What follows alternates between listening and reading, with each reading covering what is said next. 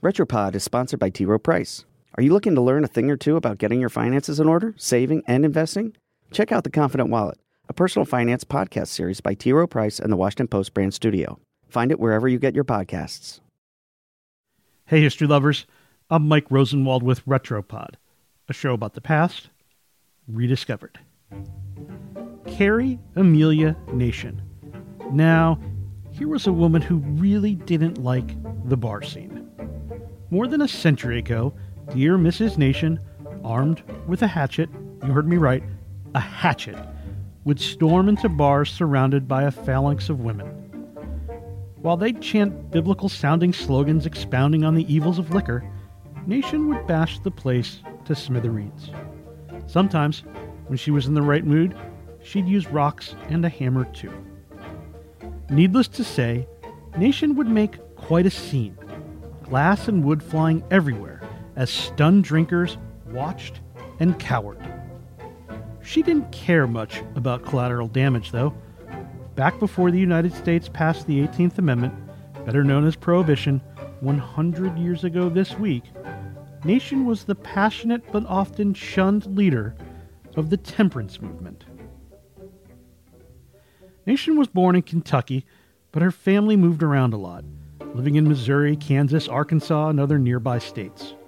Her father was a farmer who owned slaves. Her mother had a history of mental illness. During the Civil War, Nation nursed soldiers, and after the fighting was over, at age 21, she married Charles Gloyd, a dashing young physician who saved countless lives of Union soldiers.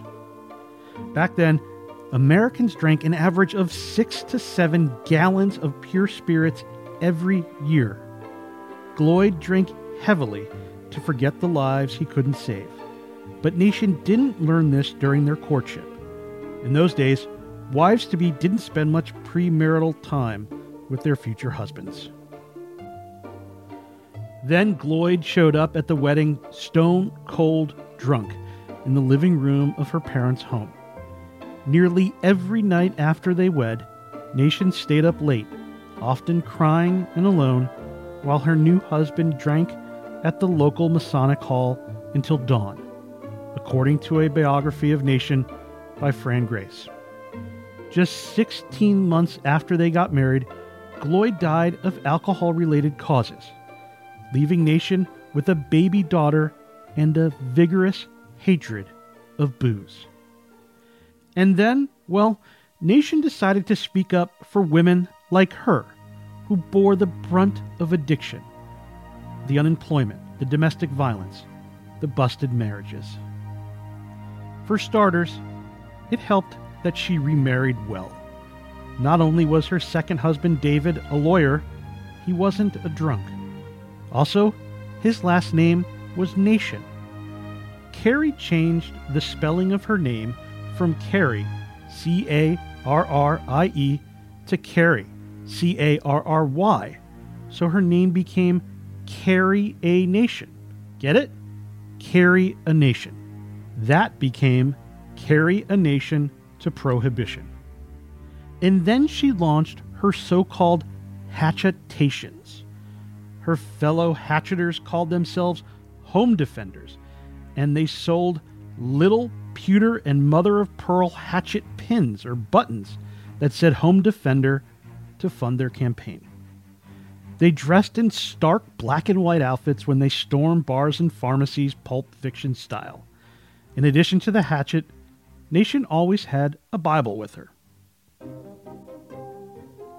Nation was shunned, of course, because of the hatchet, but also because of her other tactics, which included storming the Capitol and very, very serious demands to see the President of the United States.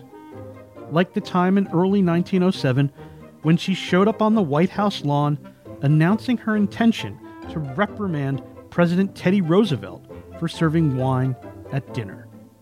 When she was denied admission to the White House, one newspaper reported, Mrs. Nation began delivering an address on the lawn.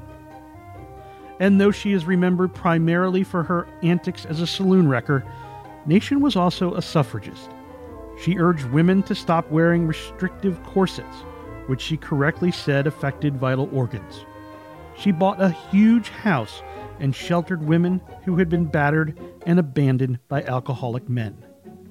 And she traveled the country, and really the world, giving fiery speeches about the evils of alcohol to anyone who would listen. Eventually, her second husband divorced her on grounds of desertion. And then, in 1911, while giving a speech in Eureka Springs, Arkansas, Nation collapsed on stage and died a short time later. She didn't live to see the ratification of the 18th Amendment. Her last words were, I have done what I could.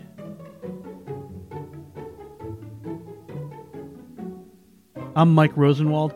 Thanks for listening. This episode was adapted from a story written by Petula Dvorak for the Washington Post.